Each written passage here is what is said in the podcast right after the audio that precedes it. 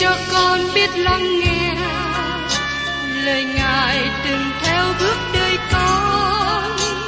Xin cho con biết sẵn sàng chờ đợi và vẫn nghe theo chúa.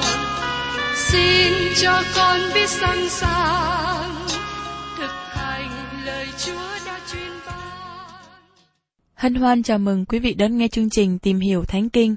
Đây là một chương trình học kinh thánh liên tục và hệ thống trong thời gian 5 năm. Chúng ta sẽ lần lượt khảo sát từ sáng thế ký cho đến khải huyền. Mục sư tiến sĩ McGee là người được Chúa dùng để sáng lập và thực hiện chương trình này. Ông tin rằng lời của Đức Chúa Trời có khả năng đáp ứng mọi nhu cầu cho tất cả mọi người trên thế giới, không phân biệt chủng tộc, văn hóa, trình độ tuổi tác hay phái tính. Ước mong quý vị theo dõi liên tục và giới thiệu cho thân nhân bạn hữu cùng đón nghe. Kính chào quý vị và các bạn.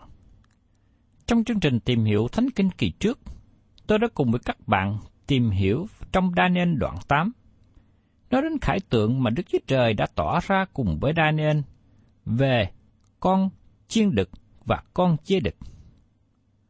Tôi xin nhắc lại cùng với quý vị, khải tượng nói về con dê đực trước khi chúng ta tìm hiểu kế tiếp. Và chúng ta nghe diễn tả ở trong Daniel đoạn 8 câu 8.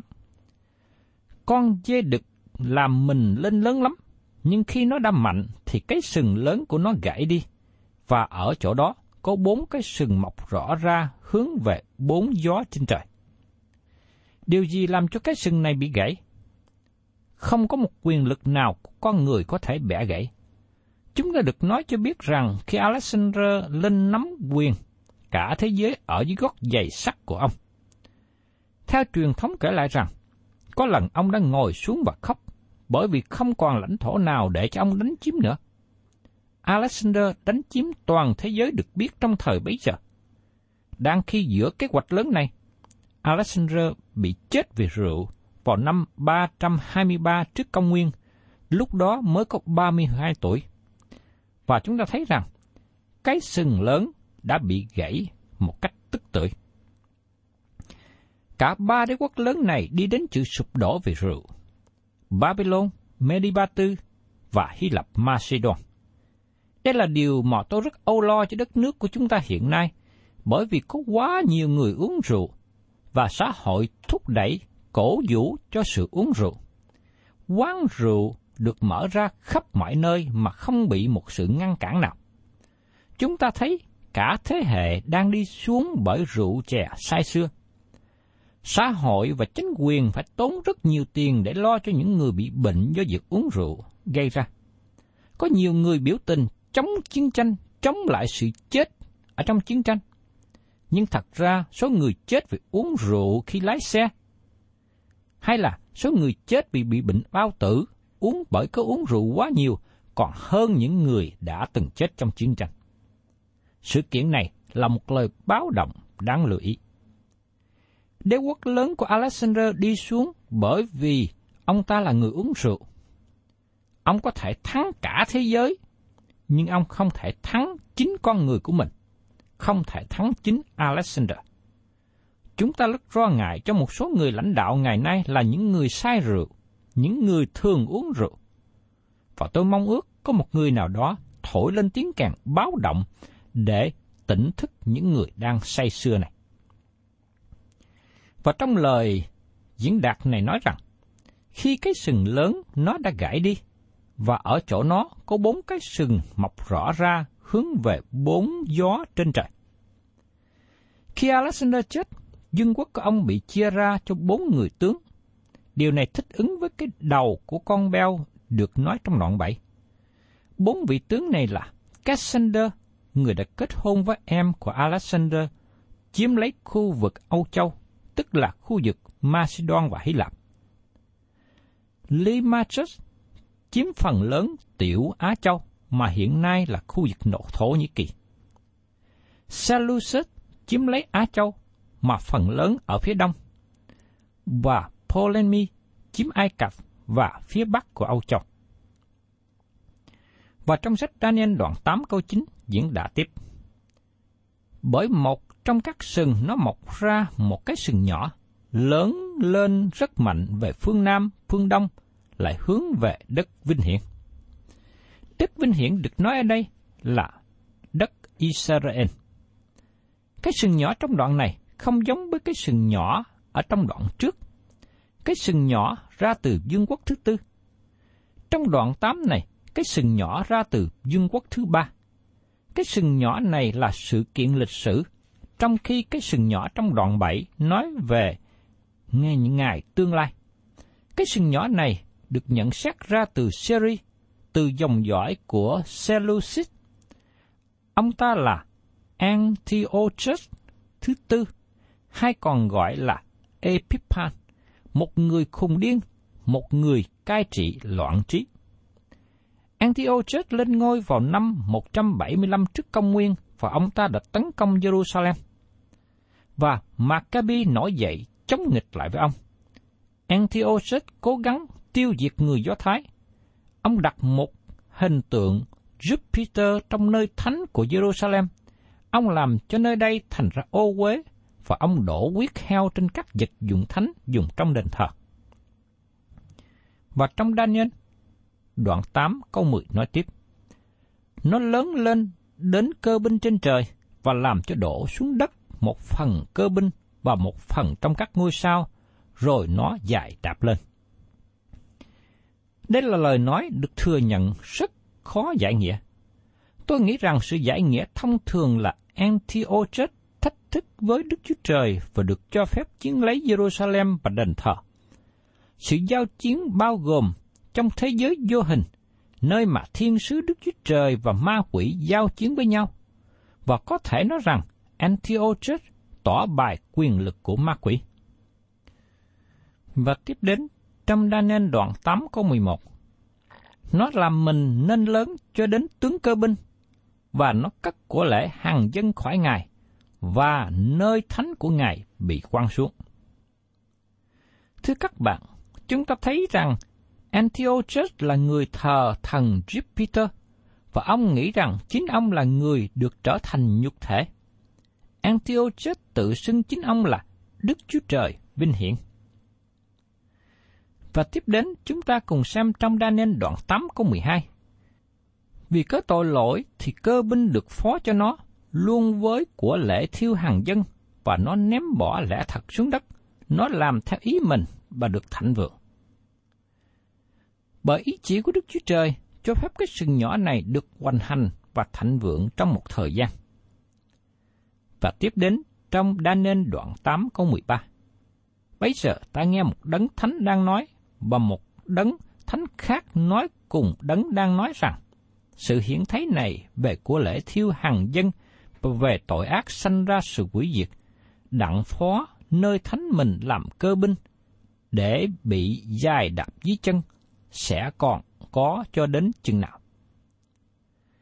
Trấn thế này là một trong những tạo vật siêu nhiên của Đức Chúa Trời mà tôi thường gọi là thiên sứ.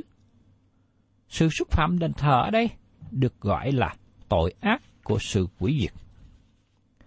Và trong Daniel đoạn 8 câu 14, người trả lời cùng ta rằng, cho đến 2.300 buổi chiều và buổi mai. Sau đó, nơi thánh sẽ được thanh sạch. Thưa các bạn, có nhiều sự bất đồng khi giải nghĩa về 2.300 ngày. Nếu 2.300 ngày được kể theo nghĩa đen, tức là 2.300 ngày, thì thời gian này tương đương với 6 tới 7 năm. Nó tương ứng với thời gian Antiochus làm sự sai phạm tàn bạo với Jerusalem vào năm 170 trước công nguyên. Cuối cùng thầy tế lễ Judas Maccabi đẩy quân đội của Syria ra. Vào vào thời điểm này, đền thờ được dọn sạch và dân hiến trở lại sau khi bị ô uế. Việc dẹp sạch đền thờ này được kỷ niệm trong ngày lễ Khánh Thành, hay còn gọi là lễ thắp sáng, như được ký thuật ở trong sách Giăng đoạn 10 câu 22 trong thời kỳ của Chúa Giêsu. Tại thành Jerusalem có dự lễ khánh thành đền thờ, bấy giờ là mùa đông. Thưa các bạn, giờ đây chúng ta tìm hiểu về ý nghĩa của những khải tượng này. Mời quý vị cùng xem tiếp trong Daniel đoạn 8 câu 15 đến 16. Khi mà ta, Daniel nhìn xem sự hiện thấy đó, và ta tìm cách để rõ nghĩa. Này, có như hình dạng người nam đứng trước ta, ta nghe tiếng một người nam từ giữa bờ sông U Lai kêu và bảo rằng, Raprian, hãy cho người này hiểu sự hiện thay đó. Chúng ta thấy rằng Daniel bị bối rối bởi khải tượng mà ông đã thấy. Ông muốn tìm hiểu về ý nghĩa của nó. Và thiên sứ Raprian hiện ra với Daniel. Và đây là lần đầu tiên thiên sứ Raprian được nói ở trong Kinh Thánh. Và trong sách Daniel đoạn 8 câu 17 nói tiếp, Người bèn đến gần chỗ ta đứng. Khi người đã đến, ta kinh hãi và sắp mặt xuống đất. Người bảo ta rằng, hỏi con người, hãy hiểu biết vì sự hiện thấy đó có quan hệ đến kỳ sao rốt. Trong lời giải nghĩa tiếp theo, Raphael nói rõ rằng Antiochus Epiphan là hình ảnh về kẻ chống lại Đấng Christ sẽ đến sau này. Vì sự hiện thấy đó có quan hệ với kỳ sao rốt. Kỳ sao rốt này được kiến nghiệm trọn vẹn lời tiên tri mà Chúa Giêsu gọi là thời kỳ đại nạn. Người được đề cập là kẻ chống lại Đấng Christ, cũng được gọi là con người tội ác và là cái sừng nhỏ như đã được nói trong đoạn 7. Lời tiên tri này đi xa hơn tương lai gần. Nó hướng về tương lai xa, và ngay cả trong thời của chúng ta, nó vẫn còn ở trong tương lai. Antiochus chỉ là biểu tượng cái sừng nhỏ khác mà hắn sẽ đến vào cuối thời dân ngoại. Từ ngữ này được nói về thời kỳ tận thế.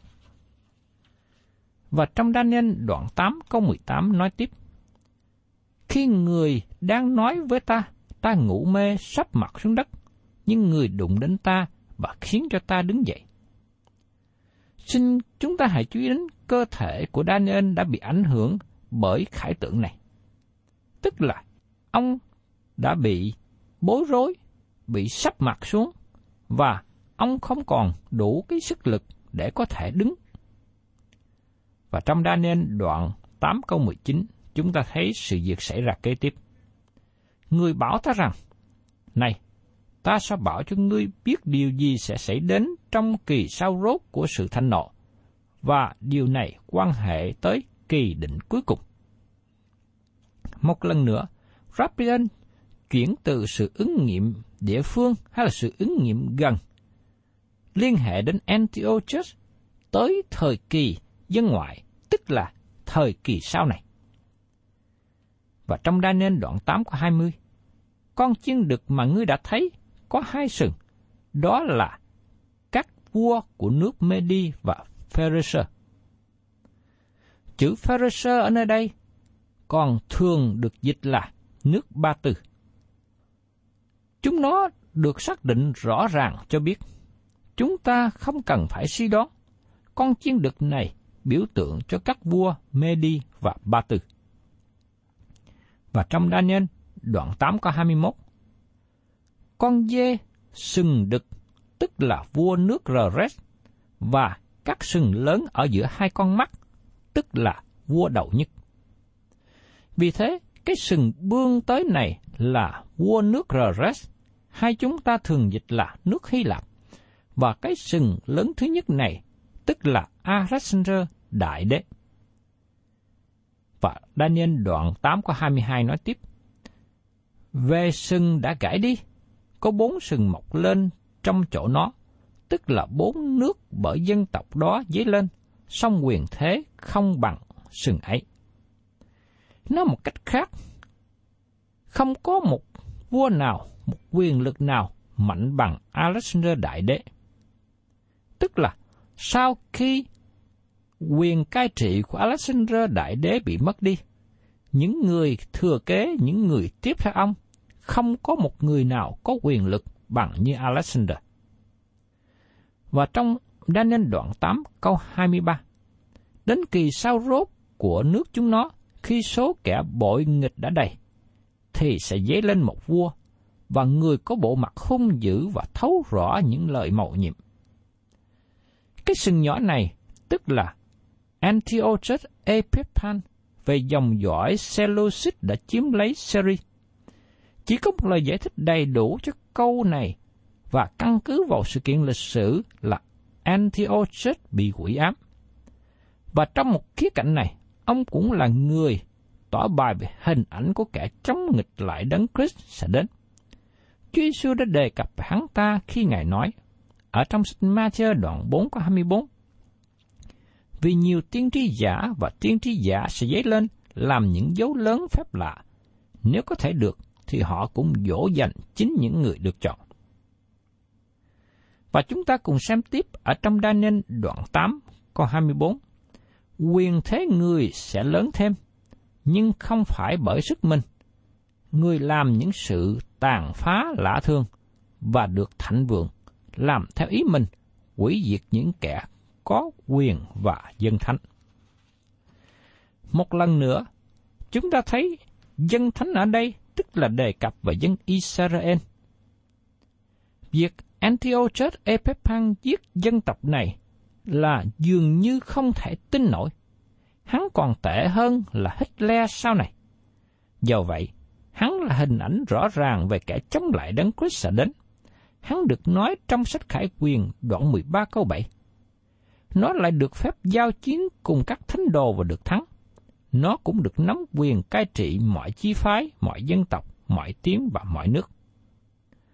Và trong Daniel đoạn 8 câu 25, Ngươi dùng quyền thuật mà làm nên trước gian dối mình được thắng lợi. Trong lòng người tự làm mình nên lớn và trong lúc dân ở yên ổn, người sẽ quỷ diệt nhiều kẻ, người nổi lên chống với vua của các vua, nhưng người sẽ bị bẻ gãy bởi chẳng tay người ta. Antiochus là hình ảnh về một vua sẽ đến. Hắn làm bốn điều mà Antiochus đã làm trước đây. Thứ nhất, người dùng quyền thực làm nên trước gian dối mình được thắng lợi. Chúng đã được nói trong sách Khải Quyền đoạn 13 câu 7 rằng, không một ai được mua bán nếu không có dấu con thú, và hắn là người sẽ chế ngự nền kinh tế. Thứ hai, trong lòng người tự làm nên lớn. Trong Khải Quyền đoạn 13 câu 5 nói rằng hắn được ban cho môi miệng nói lời lớn lao và phạm thượng. Hắn được ban cho quyền lực liên tục trong 42 tháng. Kẻ chống lại Đấng Christ không có đức tính khiêm nhường. Hắn giống như sa tăng với đầy sự kiêu ngạo. Và thứ ba, trong lúc dân ở yên ổn, người sẽ quỷ diệt nhiều kẻ. Hắn đến với hình dạng của con chiên, nhưng hắn đi ra như là sư tử. Và trong sách khải quyền đoạn 6 nói hắn là người cởi trên con ngựa trắng. Và xin chú ý rằng, ngay tiếp theo hắn là con ngựa đỏ, tức là con ngựa biểu tượng về chiến tranh. Hắn đem đến sự hòa bình giả tạo. Và điều thứ tư, người nổi lên chống với vua của các vua. Các bạn thấy rằng hắn sẽ chống nghịch và chiến tranh với Đấng Christ. Người đánh dấu của kẻ chống lại Đấng Christ và con dấu của con thú thứ nhất trong khải quyền đoạn 13 là người chống lại Đấng Christ. Thưa các bạn, qua những hình ảnh này đã nói cho chúng ta biết để chúng ta phải cẩn thận. Đừng để những người khác dùng những cái lời quyến dụ để làm cho chúng ta theo cái mưu kế của ma quỷ.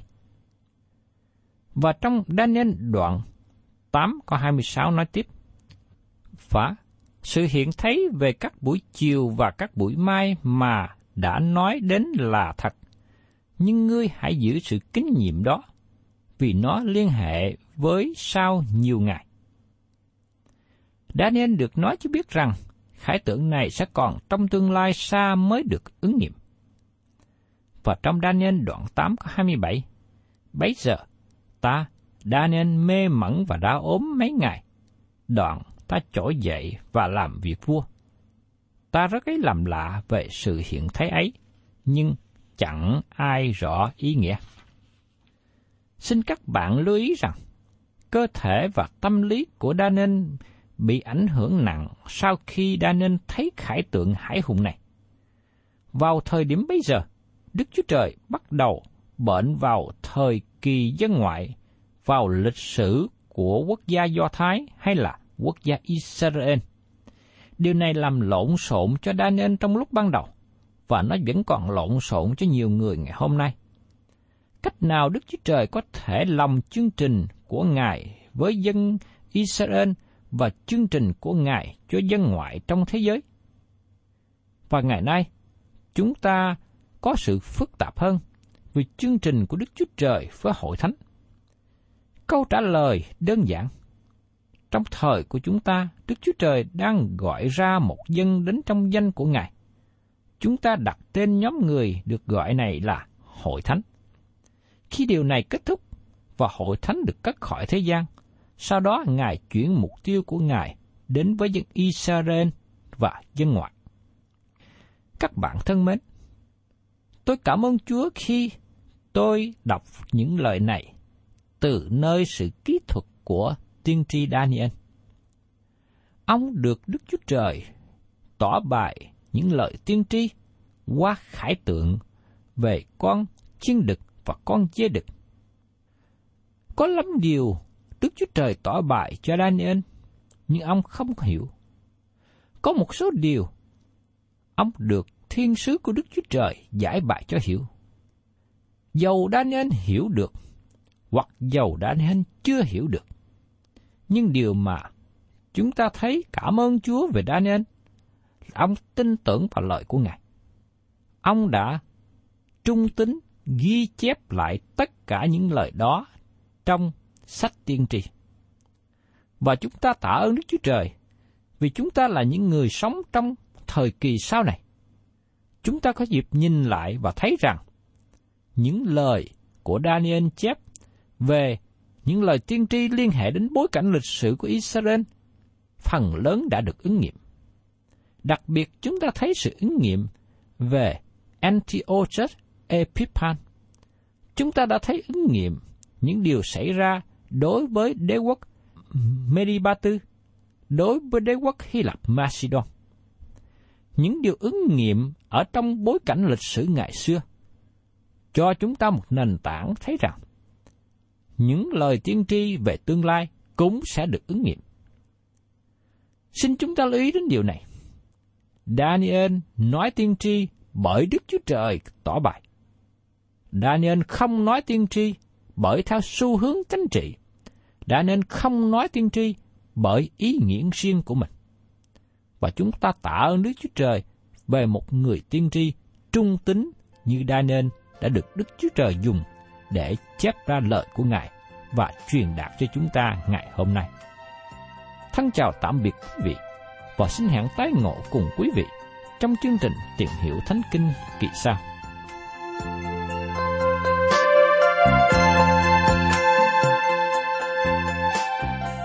Cảm ơn quý vị đã đón nghe chương trình Tìm hiểu Thánh Kinh. Nếu quý vị muốn có loạt bài này, xin liên lạc với chúng tôi theo địa chỉ sẽ được đọc vào cuối chương trình. Kính chào quý thính giả.